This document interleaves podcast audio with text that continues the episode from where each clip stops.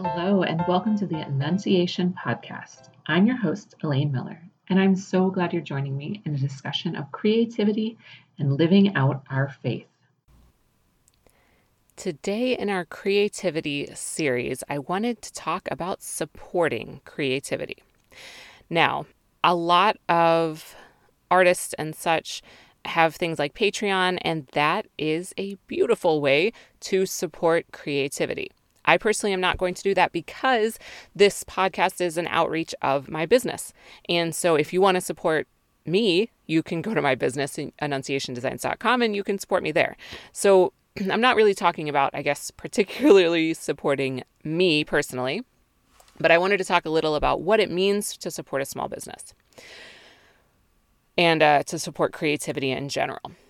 So when we talk about supporting creativity, I think it's overwhelming. I, I really think it's overwhelming for a lot of people, right? So we hear that we shouldn't um, buy fast fashion. We hear that there are these terrible working conditions for fashion in particular is an area of importance to me.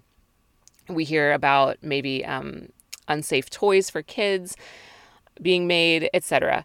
And it can feel really overwhelming. We don't all have tons of disposable income, most of us don't, in order to make these changes that are really needed to truly support creativity and to be a part of shopping small. So, here's some ideas of things you can do. I'm going to start with things you can do that actually don't cost money.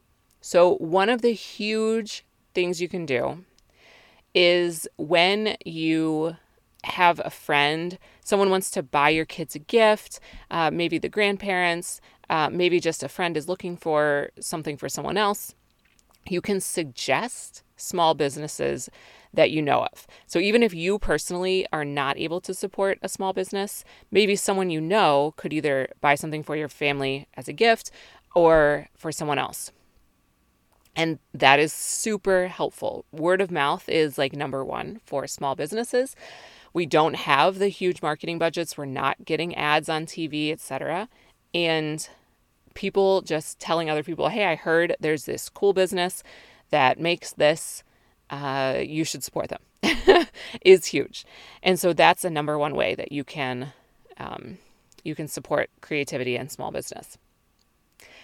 Another way is by following small businesses on social media. So I know it seems like a small thing, but when you follow a small business on social media and you interact, first of all, obviously that gives you the opportunity to um, patronize that business, but your interaction actually kind of has a ripple effect that then other people see that interaction. So on Instagram, it's less, um, there's kind of less of a ripple. It's more, um, our followers are the people that are going to see it. Um, but on Facebook, like if you come to My Annunciation Designs Facebook page and you comment on something, a lot of times that's going to go to your feed and say, hey, everyone that knows Sarah, guess what? Sarah commented on this post and it shows our post to more people. So that's actually super helpful, particularly on Facebook, but on Instagram, uh, commenting is kind of how Instagram to show decides if it's going to show that post to our own followers. So it's super helpful there as well because um, on both Facebook and Instagram, I think people who don't have businesses don't think about this a lot. But I have, if I have 100 followers, Instagram is going to show my post to like 15 people. And I know that sounds crazy because you follow them. Why wouldn't you see it? But that's the way it is. And the more people that comment, the more Instagram says, oh, this is content that people want to see. And so I'm going to show it to more of those followers. And so it is actually like incredibly helpful like I said, on Facebook and on Instagram. Uh, and I don't do Twitter, but probably helpful there as well um, to be interacting with the content that's put out. If you have the means to subscribe on Patreon, Patreon to you know the the accounts of artists, of musicians, of podcasters, that is super helpful. There are definitely fees associated with uh, podcasting there, and there's a lot of time there, and there's uh, obviously a lot that goes into making music, and it's very hard to make money in the music industry all the time. And so um, that's something that can be uh, very, very helpful to artists. Before I go on, just a quick note I apologize if the audio quality has changed. I was sitting in my car recording the first five minutes of this episode, and there was a huge spider, and so obviously I had to leave the car. And uh, now I'm inside, so hopefully the audio quality is just as good, but you may notice a difference. Anyway, so I've talked about Patreon and I've talked about supporting the social media of artists.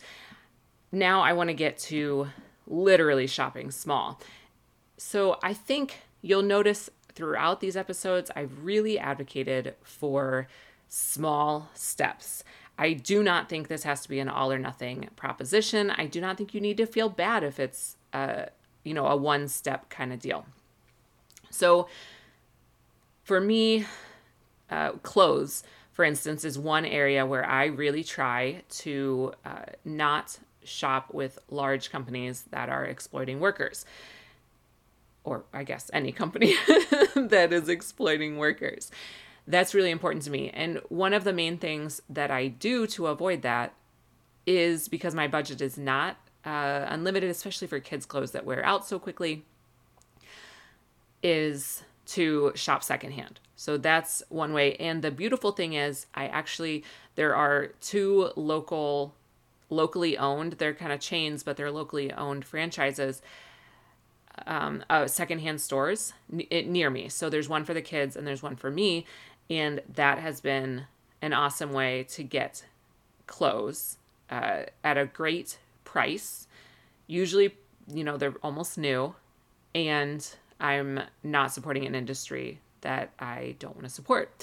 So that's one way that I kind of combine all those things shopping ethically and shopping small. For shopping creative small businesses. Now, I understand as a creative small business owner that this is typically going to be things that are either going to be gifts or they are going to be kind of splurges in a way. They're not necessarily a necessity. One thing that I do, and I talked about this in, the, in my decision making for what products to bring to market, one thing that I do is I try to have products that you're going to be buying anyways. So hopefully there's just, um, you know, of course, I cannot produce it for the same price that it can come to Target it's just it's just not going to happen but i do my best um, to to offer products that are reasonably priced and so that's one thing you can look at is can i take this thing that i'm going to need to buy anyways you know, kids' shirts, blankets, water bottles. There's some great Catholic water bottles out there. Uh, things like that, uh, coffee mugs, etc. Can I support a small business instead of getting those at Target? I think that that's a wonderful way to start, right? Not every thing in your house is going to immediately be ethically made by a small business creative person, right? It's it's just it it takes a lot of time, it takes a lot of money, and in some instances, it's maybe not even possible or feasible. So I think giving yourself a lot of grace and saying, you know, right now I do have to buy the kids' wardrobe at Old Navy because they're having a huge sale. But maybe next year I can stock up when things are on sale at a local fair trade store. Or maybe I can look at the the secondhand store I especially, by the way, going back to the secondhand store, I especially love it for kids' clothes because kids, the sizing isn't as hard. It's not as hard to pick through stuff for exactly the outfit you're going to want. I find it hard to shop for myself secondhand these days because it takes a lot more time uh, to, to look at things and make sure they're going to fit. But for kids, it's super simple. So, those are some kind of they're kind of taking what you would already be spending and you may have to spend a tiny bit more or, or even in some cases a good amount more, but it's money that you are already going to be spending and you're just putting it toward good use. So, why is it important to shop small? Now, I've heard people say, well, my husband works for Target. You know, he needs money too. We, we depend on our family, so please shop at Target too. Well, there's always going to be opportunities for people to shop at a place like Target or Walmart or our local Kroger, right? there are always going to be people who need the lower prices. There's always they're always going to have that benefit of having the scale, the economy of scale to offer better prices, to offer better sales, to offer better selection. Okay. What a small business does well is their own unique thing, right? So if you're wanting a Catholic thing, whatever that thing may be, shopping small is going to be a great way to get that because there are not a lot of huge companies offering truly authentic Catholic things. Now, when you buy something from a small business, you are you are directly like 100% of your money directly goes to that small business. Now that small business could be paying rent for their store. They could, um, of course, they're paying, uh, you know, costs associated with producing that product. Um, but the money itself, whether it is paying themselves a salary or it is profit, goes to that small business.